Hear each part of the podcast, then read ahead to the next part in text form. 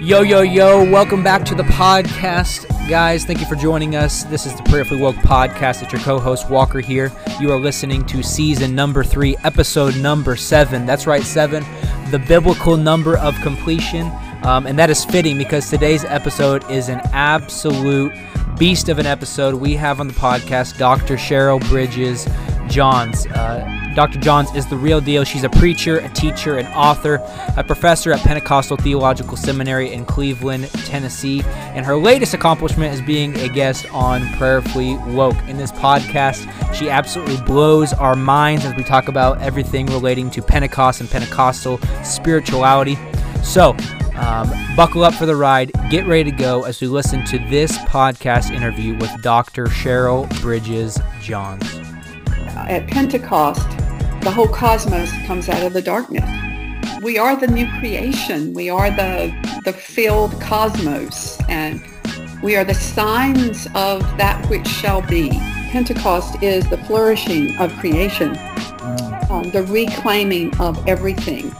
It's a pretty cosmic event so that it is the harvest of the earth and the cosmos back into to be filled with the Spirit is to be eschatologically a sign of the end, where all things will be filled.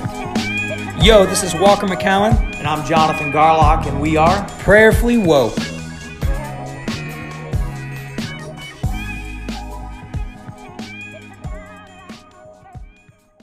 All right. Well, Cheryl, we are glad to have you on the podcast today. I actually should say Dr. Cheryl Bridges Johns. How are you doing? I'm doing very well and grateful that you and Jonathan asked me to be on this podcast with you.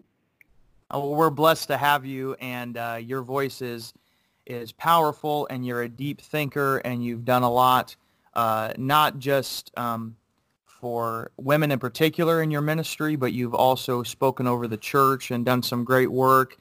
And uh, we're coming up on Pentecost Sunday. Oh yeah.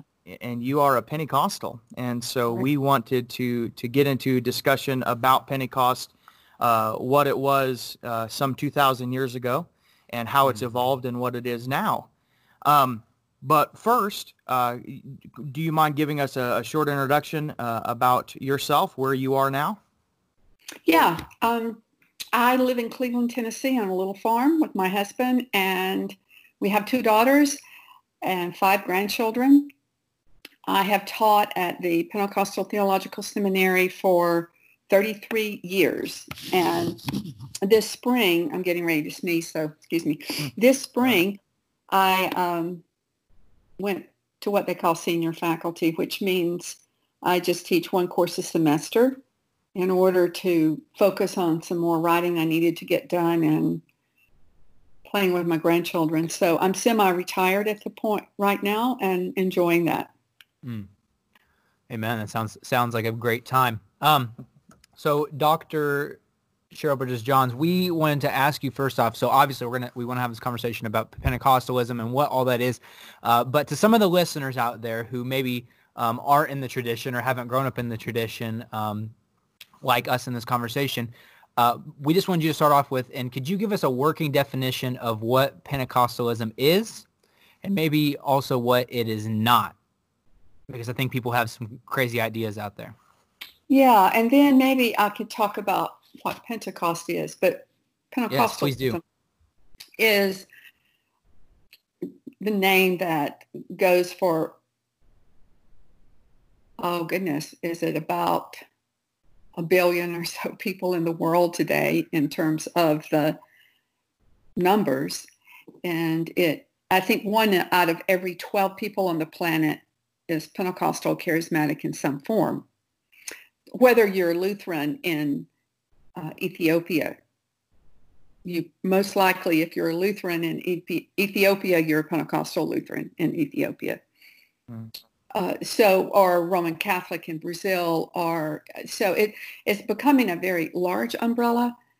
But the uh, basic terms that I kind of go with on it is it's the belief in the ongoing grace of the Spirit in the church through the charismata. So, you know, we would disagree with the fundamentalist and who would say that, um, you know, the dispensation of the gifts died with the apostles. We would say, no, the book of Acts is very much like the church should be today. And, you know, we believe in tongues as a sign for the, for the, uh, what we call the baptism of the Spirit, but we are not all about tongues for the most part. So the main thing is just the work of the Spirit in an overt, not just a subtle way in the life of the church. So you have the charisms of the gifts, you know, that would be fun- functioning in the church and teaching and preaching is part of that, but also tongues and prophecy and all of those things that scare people sometimes. yeah, the craziness. Mm-hmm. We got that. We we attract crazies. We have so many of them. But you know, I always like to say it's okay because uh, I would rather have the crazies and the life that I've known in the Pentecostal tradition than walling out the crazies and not having that life. So mm. we kind of have ways sometimes of dealing with them. I think we should deal with them more in the last few years. I think especially some of what we call the so-called prophets of this time. But and they, you know, you get a bad you get a bad reputation in the extremes of our movement, a well-deserved bad reputation. Mm.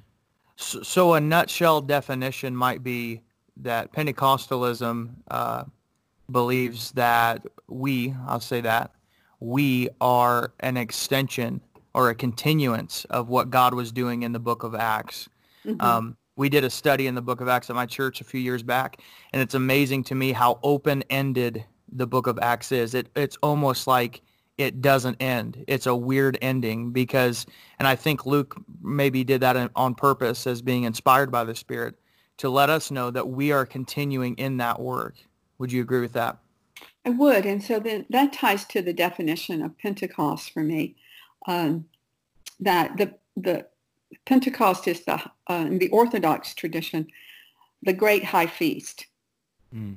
and that it is closely tied to Easter in a way that Easter resurrection is part one, Pentecost is part two. Mm. The Protestants and more Roman Catholic sides of things have made Easter more of the um, climatic rather and sort of the issue about Pentecost as being sidelined. But I like the Orthodox understanding that when the Spirit is poured out, then the mission of Christ was fulfilled and that you cannot separate that from the life, death, resurrection of Christ's ascension and pouring out the Spirit. And we mm-hmm. usually stop at the ascension, don't we? So it is, um, I think, the great, the church's great high feast. And if you look at, you know, the roots of it being in the Harvest Festival there, uh, the Feast of Weeks, and that celebrated the giving of the law at Sinai, as well as it was a gathering in of the harvest. So you get Pentecost for me is the, well, the two liturgical colors, red and green. Red is the Sinai, where the Spirit is poured out and there is what we use as imagery of fire there and uh, the, the law being written in hearts by the Spirit. The green is uh, the where again in the Eastern churches they decorate their church with greenery, and it's a very green festival. We move into uh, Pentecost moves toward the liturgical color green, ordinary time. So Pentecost and ordinary time aren't, you know, they blend. But the green color is the, that Pentecost is the flourishing of creation, mm. um, the reclaiming of everything. It's a pretty cosmic event so that it is the harvest of the earth and the cosmos back into um, God, you know, so to be filled with the Spirit is to be eschatologically a sign of the end where all things will be filled. And the material bodies that we have being filled is a sign of the cosmos as a material being filled.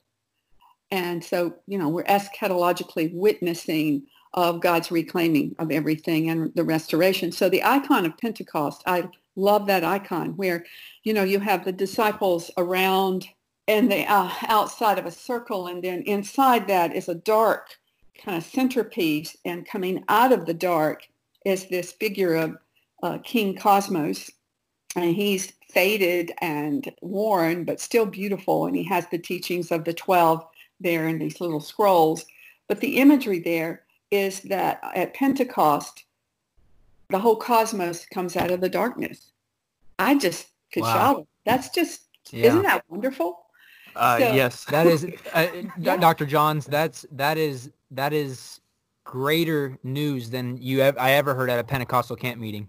Yeah, I mean, you know, that can preach that it's the you know claiming every nook and cranny of the cosmos, and mm-hmm. and the cosmos is beautiful but very tarnished and very marred, and therefore this harvest festival, the flourishing, the verdant creation, the new creation, you know, it's the first birth, it's the rebirthing of this new creation so, that Christ is the first resurrection of. So you just you you yeah, the is, first ten minutes you just blown my mind. You know, so, you know, you I gotta sorry, go. I, I, gotta say something.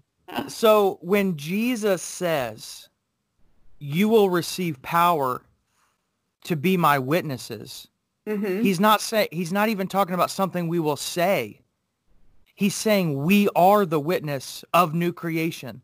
That's that it. our our being is when the Spirit comes upon us. It's not a Romans road. It's not pray this cutesy 30 second prayer. We are embodied witnesses that Jesus is alive and the gospel is true. Yeah, yeah. And, and, you know, we are the we are the new creation. We are the the filled cosmos and we are the signs of that which shall be. Mm. And in that sense, we I like how you did that because I hear a lot of people. Well, I've just had some people recently come back at me with this and saying the whole thing is we're going to have we're we're have power to witness. Well, yeah, but as you were saying, what kind of witness? Yeah. You know, we are witness of the end. Huh. And therefore, it's more than the Roman road. It's more than souls. It's not a Gnostic thing, is it? It's a very earthy, cosmic thing. So we're not here just to witness on a Roman road to say little souls that are deposited in bodies. We're a sign and a witness of God's reclaiming every square inch and everything, all the cosmic dust that's out there. Well, thanks for joining us, everybody. That's it. Drop the mic. All right. well, gosh, that, that, this is amazing. Uh, so what's process, processing through my head right now as we're talking about this is I've heard you talk before a little bit about um, the gifts of the Holy Spirit and and how you know correct me if I'm wrong, but how the giftings of the Holy Spirit, especially healing, um, and prophecy and all these things are are the the eschaton, are the end, the re, the redemption of all things, kind of bursting forth into the present moment, like like as if to say like um, God's future is bursting into our present. Mm-hmm. Is that mm-hmm. correct? Yeah, yeah, that's a good way of saying it. Mm-hmm. So why do you think it is then? And, and, and I, I guess I just have to clarify it by saying my experience is that Pentecostal circles I grew up in had way more emphasis on gifts of the Spirit than the fruit of the Spirit. I heard mm-hmm. all kinds of messages about what the Holy Spirit would do through you as far as jump, shout, speak in tongues, interpretation of tongues, prophesy, all those things. But love, joy, peace, patience, kindness, goodness, faithfulness, gentleness, and self-control uh, were a good VBS lesson, but never, never could really make it into the teachings on the Holy Spirit. Yeah, that's been a very awful flaw in our theology, and I believe it's part of this Gnosticism in some ways too. Uh, it, let me say it this way: it's a non-organic view of of the role of the spirit so that you kind of have this gifts that are kind of like coming coming down on you you know this intervention kind of uh, rather than in the Johannine imagery. And you've got to merge the pneumatology of John with the pneumatology of Luke Acts here. Otherwise it's just not going to work. So you've got to have this organic um, vine branches, uh, Christ life, the life of the new, the new life of the kingdom. Again, back to what we're saying about being witnesses, the power to live in love, joy, peace, long suffering. And honestly, guys, right now, that's where my struggle is. And this is where I'm praying. I'm seeing my, I think the COVID-19 is revealing that I need um, time to abide more, get mm-hmm. attached more, that I am not uh, giving out the fruit of patience and forbearance and love and joy. You know, joy is not happiness, but living in the depths of God's joy is a privilege and honor. And so we we Pentecostals have not borne witness enough have not experienced that. Therefore, we have become like the church at Corinth, just kind of proud, puffed up, full of a lot of maybe so-called gifts, but not bearing the fruit. Well, and isn't that what? And I'm I'm sorry, Walker. No, that, I'll I'll I'll be quiet after this, maybe. Uh, but isn't that what Paul's talking about in the love chapter? He talks about some of what we would call the gifts of the Spirit. And he also mentions martyrdom, bodies to be burned. Mm-hmm. But if we don't have love, if we don't have that fruit, then the, the acts, the jumping over the pew, the swinging from the chandeliers means nothing, right? Yeah. And so to be filled with the Spirit is, in the words of the early Pentecostals of the 20th century, like William Seymour and others, was to be baptized in love. Mm-hmm. And it was um, love then is is a very powerful, the strongest force on the in, in the universe, and it flows out of the triune life and covers us, and and we are not flowing with that love in that love, and therefore we are not cooperating with God's redemption by that? I love it. I love it. I, I think it's amazing how so many of these things that we're talking about, it, it, they're agrarian metaphors. Uh, just in scripture, you see that everywhere. You see that everywhere. And mm-hmm. and even when you just walk outside, you, you know, all of creation bears witness to this God in which we live and move and have our being. And, and so it's just, it's everything you're saying, you know, to abide in him, to abide, to to recognize that our very life force comes from him. I think that truly is, you know, part of what it means to be Pentecostal is to be aware of of the Holy Spirit, that which is already calling your name, already calling you to redemption, already calling you to to be who you were always created to be. Uh, mm-hmm. I, I love all of that. It's we abide in him. That that kind of agrarian metaphor, all of it. I don't know. That was my question, but everything you're saying is resounding heavily with me. Yeah, and the agrarian metaphor we miss in Acts because a lot of Pentecostals do Acts 2, 28, 20, you know, in the last days I will pour out my spirit and that that was carried over, you know, from Joel to Acts. And I preached on this this past summer at the Eastern Mennonite, uh, at the annual meeting of the Prairie Conference of Mennonites, uh, Mennonite Church USA. And I was preaching to farmers. I was in the middle of farm country in eastern Iowa, not too far. God's country. Mm Oh my goodness, it was beautiful. But I, you know, I, I preached on one, your Pentecost. Our Pentecost is too small, way too small, and we miss in that smallness the agrarian parts.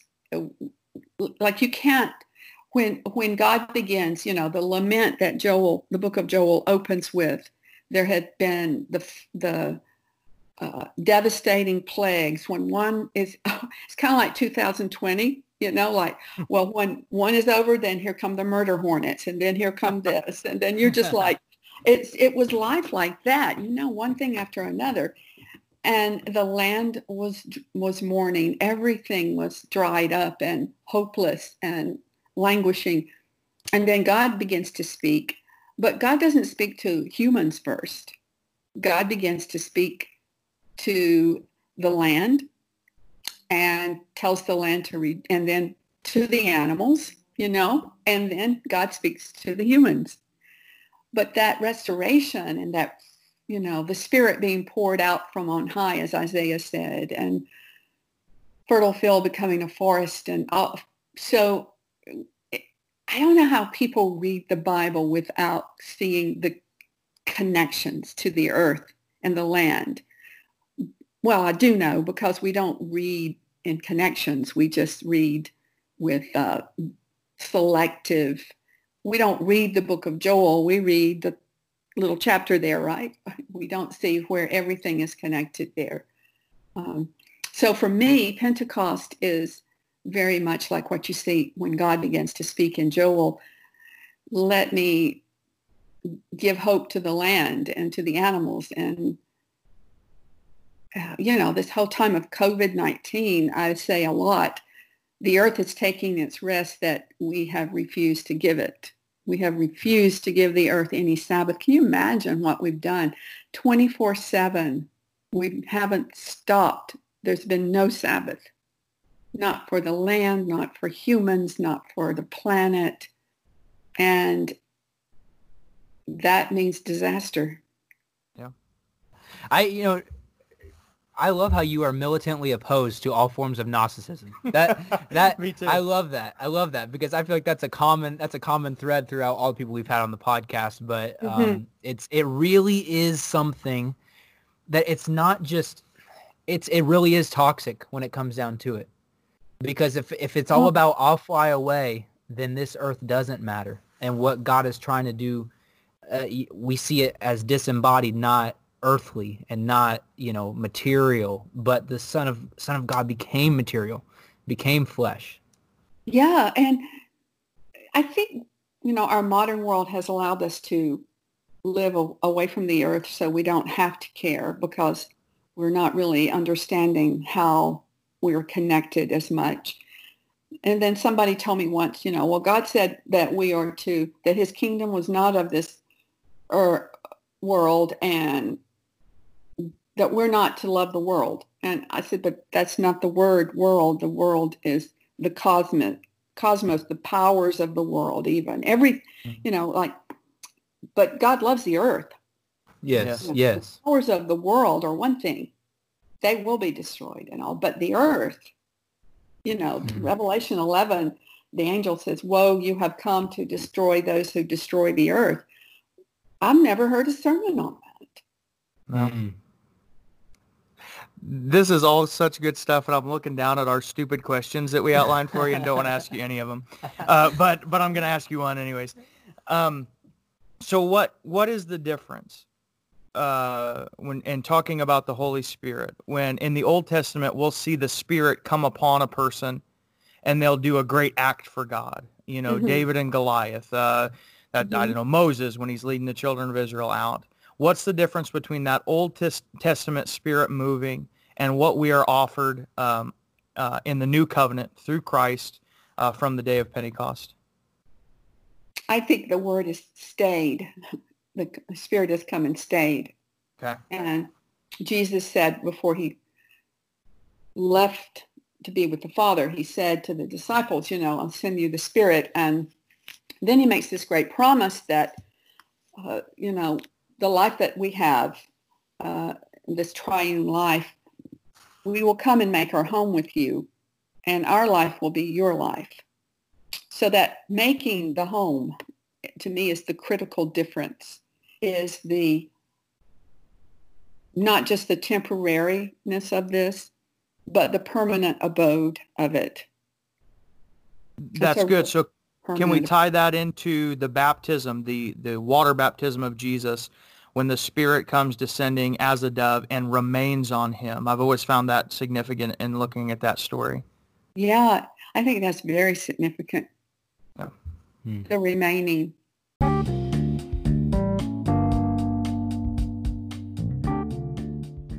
Hey, my friends, we want to take a moment in the middle of this podcast to say thank you to all those of you who have subscribed on the Patreon platform. We're so grateful that you believe in the work that we're doing here at Prayerfully Woke, and we cannot thank you enough for your support. If you're listening and you're interested in supporting us financially, you want to be part of this Prayerfully Woke movement, you can check out the descriptions below for a link to find out how. Thanks. Now back to the episode. I love it. So in modern the modern world, we have this tendency because of secularization, the enlightenment, the world, the way in which we look at the world is so um, you could say disenchanted. It is so um, we, we look at the world through secular eyes and, and so much of that has seeped into Christian faith, has seeped into to Christianity around. How does Pentecost or just being Pentecostal, being spirit led, how does that lead to you like having a reenchantment of the world, to seeing the world with reenchanted eyes, to seeing the world with God's fingerprints all over it? Yeah. My husband uh, did a really good article on the Pentecostal worldview and the postmodern worldview. And he said that um, Pentecostals see the world in which the Spirit is, impre- is present and at any moment can be seen in the world. So you can have an encounter with the Spirit of God uh, in, at any moment, at any time, in any place. Pantheism is sort of this older view of that there were many gods and these gods resided in objects like trees and moons and rivers and forests and but when we did away with um, enchantment you you know a few hundred years ago pantheism we've got to deconstruct there's a project that I, I'm familiar with, a University of Chicago professors working on deconstructing modern notions of pantheism. And what she's trying to do is say the modern notions of pantheism just took everything out of any, you know, you have the, the natural world. There is no sense of supernatural. So we don't want pantheism, but we want to re, re-enchant the world with the supernatural so that there is a radiating of the world, uh, an imbibed presence of the Spirit of God in and all of all of things. And you know, like the book that Alister McGrath wrote years ago, Reenchanting the World, he got so close, but as an evangelical, he stopped. You know, it's this signed artifact. It's like that's how B.B. Warfield and Hodge and all the fundamentalists and evangelicals see the, the Bible is the signed artifact, perfect, inerrant, and and the role of the spirit is to illuminate right? And so this is how mcgrath is seeing creation is that god's handwork or his autograph is all over it. And i just when i was reading that a while back i was going no you're missing it. It's not a signed autograph. It is god's presence and spirit never left mm-hmm. after creation. I mean that's what holds it all together and that's where you know the thin places are everywhere. And and we just miss those thin children um, are more open to those portals and see and hear. But we have a way of shutting down the, the that capacity you know capacitated to see the enchantment of the world and to see how God is in the natural world and all creation. And then, you know, that I could go into another podcast with you, the book I'm working on now on reenchanting the text, you know, how, what does that do about the Bible? Because the Bible among liberals and modernists, fundamentalists was totally disenchanted. Mm-hmm. So who wants to read that Bible? Nobody. Yeah, that's And right. so, um, we've got to re-enchant the world. We've got to then re-enchant our bodies, our lives, and re-enchant Scripture, and re-enchant the church. Is that what Jesus is maybe alluding to or referring to when he says that to enter the kingdom of heaven we must become like a little child? That we must we must live with that kind of wonder and amusement and and that kind of um, attitude towards creation that everything around us is is is our father's creation. Everything around us is you know we're trusting in him and abiding in him because we see this wonderful world that he's made like that kind of look that a, a child has in their eyes whenever they see a you know a cardinal flying by for the first time you know? That that Mhm. kind of wonder and amusement to see the world with that spirit those spirit filled eyes you could say. Yeah, that trust, faith of a child, wonder of a child is a good thing there, isn't it? Like you were saying. And wonder is one of those things that we have little of. We desire to have wonder, though. And some of the best books, series like Harry Potter and other series just draw people in so that, you know, Tolkien is gifted in wonder. And so there's this power of, of God to take us outside of being the subject and in control of a natural world to move us into a wild and wonderful world. I'm finishing up a chapter, Job and the deconst- Job and the transformation of benevolent patriarchy like benevolent patriarchs, kind of, you know, the Tim Keller and the Russell Moores, and they're good guys. Uh, they love God. They have, I think, almost a precocious conscience, just like Job did. So how do you help them to see that they are wrong about the issue of women? You, I don't think you can argue with them given their hermeneutic of scripture or how they read the scripture. But I look at Job and I see how his three friends tried to bring him down, so to speak, and that didn't work.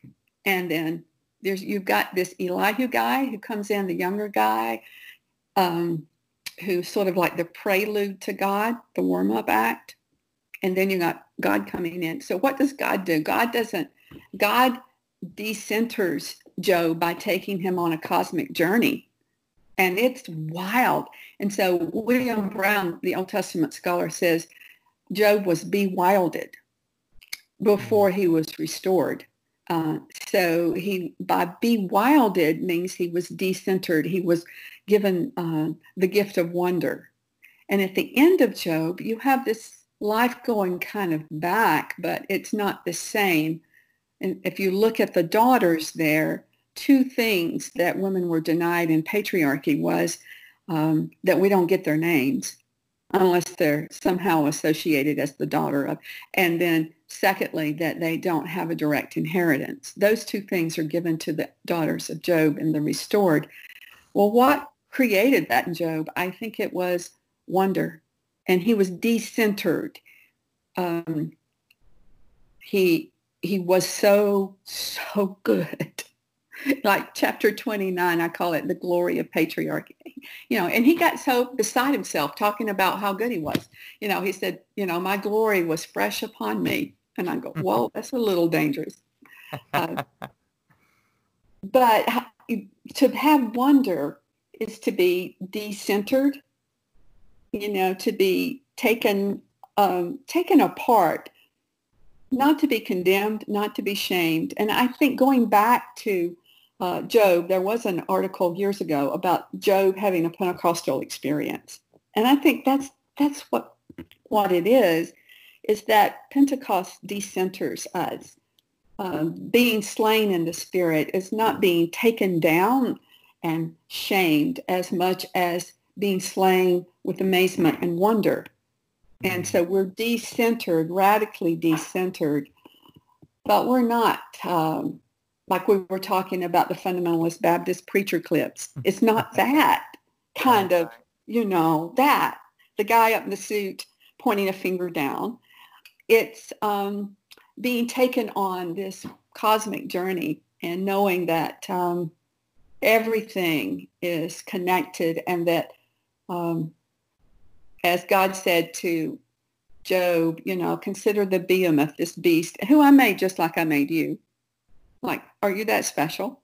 I love it. Yeah, I just love being slain like that. And that's a good way. Absolutely. Let me say first that you made Walker's day because you mentioned Harry Potter. Okay. And so, so well, you know, and, and, t- twice this season, uh, people just like yourself that are uh, spirit-filled and educated Uh-huh. have mentioned Harry Yeah. Potter, and Jonathan and his fundamentalist roots always makes fun of me because I enjoy it. I've been, Oh, I've been, I've been pleading the blood of Jesus ever since you mentioned that name. I'll bet you have. well, we had a church split over Harry Potter. Oh, a, a small church split. We had uh, when we were pastoring, you know, the the ha- small groups, and there were the anti-Harry Potter small groups and the Harry Potter small groups, and everybody was wanting my husband to preach the Harry Potter sermon, right? right. So one Sunday he got up and preached the Harry Potter sermon, and he went, he, you know, he studied patristics, so he went back to the ancient church, how they struggled with the Greek uh, myths and classics, and they said, and and they never came to a definitive thing. They just let it let it be, and that's what I'm going to do. But I am going to preach on this uh, this dissent in the body and condemning one another and you know so he, everybody got kind of judged that day both the harry potter who judged the non-harry potter and the and you know i've never read harry potter my daughters have read harry potter it's like i'm such a big tolkien fan that i just don't want to bother well, I I love it. I love it. But you know, Hmm. I grew up obviously, you know, around the time whenever those were popular, Yeah. and so obviously it's And it's, heathen. It's You something. grew up heathen. Yeah, I grew up pagan, pagan heathen. Hey, Yeah, so so can we tie something together that you said because you you went on a riff a little bit ago that was amazing, and uh, you you mentioned um, uh, Keller and Moore, and and how of course there's a certain way to read the Bible uh, to to be very patriarchal, and but the the New Testament teaches us that the letter kills, but the Mhm. Spirit gives life. Mhm. Would it would it be fair to say that the letter kills, but the spirit gives wonder? That there's Oh, something yeah. about the spirit that opens our eyes to see? hmm It does. And that is back to hermeneutics in scripture. To read the Bible with wonder, like my readings of Job, it's like I am on that journey of wonder. And I'm not reading Job necessarily to find this point and that point, and, which I am connecting, but more moreover, I'm reading um, I, I'm just reading in, okay, read, reading in the presence of, of God, in the spirit of God, means that you are, I see scripture as a, a portal, a thin space. So I can find wonder, and I do, in, in, in the natural world. But I can also find wonder in reading and being in the world of the text. I see the text as a, a world. So in other words, t- to look at the Bible with spirit-filled eyes is to also look at it sacramentally, to see how God is, is working through this vessel of the text and, and how the Spirit is leading us and guiding us in that to show us the truth. Yeah. And oh, um, Hans Boersma, the Reform scholar, wrote uh, a book a couple of years ago, Sacrament. He's Neoplatonic. And so his understanding of the presence of God and sacramental presence of God um, is much more of an indirect, hidden kind of thing. I'm more direct, you know, that it's sacramental in the sense that it is an encounter, direct encounter. Amen. Very good. Yeah, I love that. I love that. I just got done reading um, Dr. Chris Green's book, A Pentecostal Theology of the Lord's Supper. And so mm-hmm. all of mm-hmm. that is, is, is really fresh in my mind, the way that in which we approach the table. And we know that, that Christ is there via the Spirit, enlightening, illuminating, and, and bringing the presence of God and encounter. I, I really enjoyed the historical aspect of, of that work in which he talks about how you know, Pentecostals would come to partake of the Lord's Supper, and uh, some would receive healing, some would receive Spirit baptism, some would be uh, slain in the Spirit. Be you know the encounters that we can receive with God in that. You know, God's presence is all around, moving and active, and and uh, even the things in which we least expect it. You know. Oh yeah, oh yeah. Mm. And Chris talks about the International Pentecostal Holiness Church where I grew up. I grew up in that tradition. And he brought to mind when I was reading that book the way in which we did communion when I was a child, which in the book of discipline of the IPHC, the elders would come forward, the pastor, they everybody to the to the table, and there were these prayers over it, and people would kneel around the table so that the altar where you kneeled and prayed and the table became one seamless garment space. And again, like you were saying, Walker, things happened. Mm. That changed in that church tradition in the 80s, I think. You know, and so everybody now just kind of sits in the pews and it's handed out to them. And there's no understanding that this is uh, a place of encountering God. It's disenchanted communion, we could call it. yeah, that's yeah. right. That's right. Um, yeah. So my question uh, for you, and, and, and, and just with, with some of our listeners maybe in mind, a lot of people are taught that the Holy Spirit is the one that draws you to Christ. Uh, and so once you once you say yes to Jesus, you have the Holy Spirit. And you talked about being baptized in the Holy Spirit earlier, and I agree. I mm-hmm. agree with that concept, and I agree that we need to be baptized in the Spirit. But what would you say to someone struggling with that concept that has been told by their pastor that they got all the Holy Spirit they needed at conversion, and there's nothing more to to seek as far as that goes? Well, I don't think we ever get all we need of, of God's life by the Spirit. You know, the Spirit brings us the life of God or takes us into the life of God. So for me, baptism of the Spirit is sort of this drenching into the eschaton and the life of God. And I believe grace is like a river. And when we're converted, re- repenting, we're in the river, but there are depths of that river that we have not yet. There you go. And so again, to be filled is to be refilled and to be refilled and deeper and deeper into the mystery and the depths of God. Beautiful. Because sometimes Pentecostals will do this. I was baptized in the Spirit, and they go, check it off. That's like the uh, ordo salutis. It's not ordo salutis. It's, you know, the way. It's the river. It's the flow. Um, so, you know, I would want to say just step into the flow of God and see where that carries you.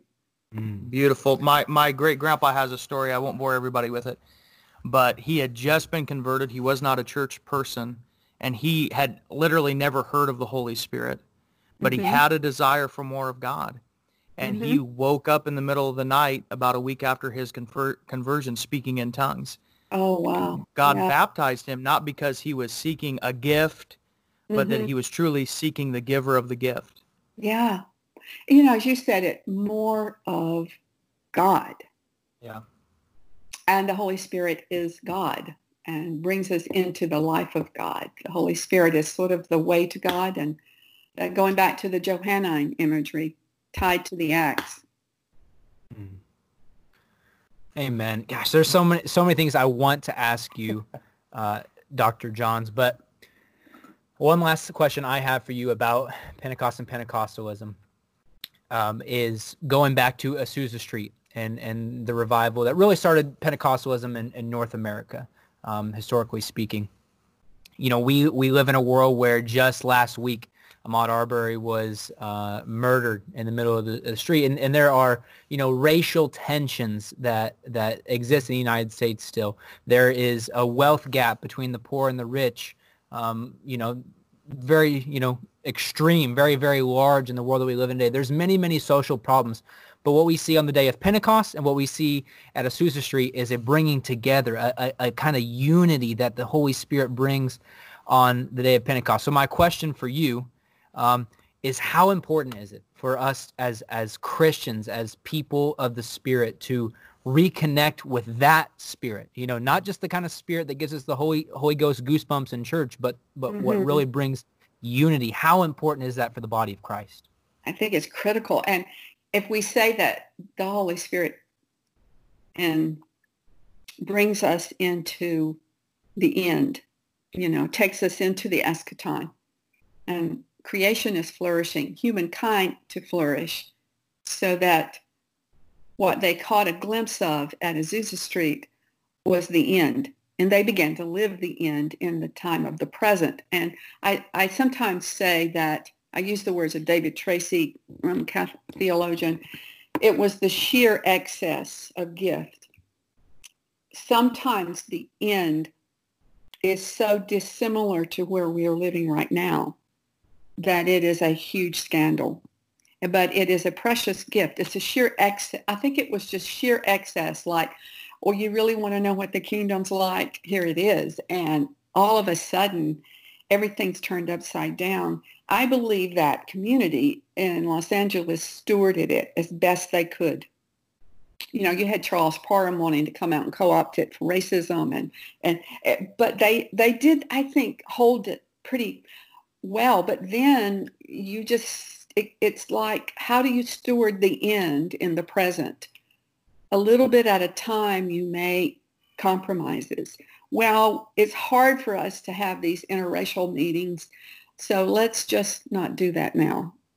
Or it's just an embarrassment to many people because our women are so loud and preach. So we're going to tone that down. Uh, well, the poor, uh, they really need to be among their own. And so after a while, you know, decades go and you have just taken and given away the most precious parts of the gift, leaving behind some kind of so-called Pentecost that is comfortable for the uh, people in power. So do we need another sheer excess of gift? Yeah, I think we do. Can we steward it? I would hope we can.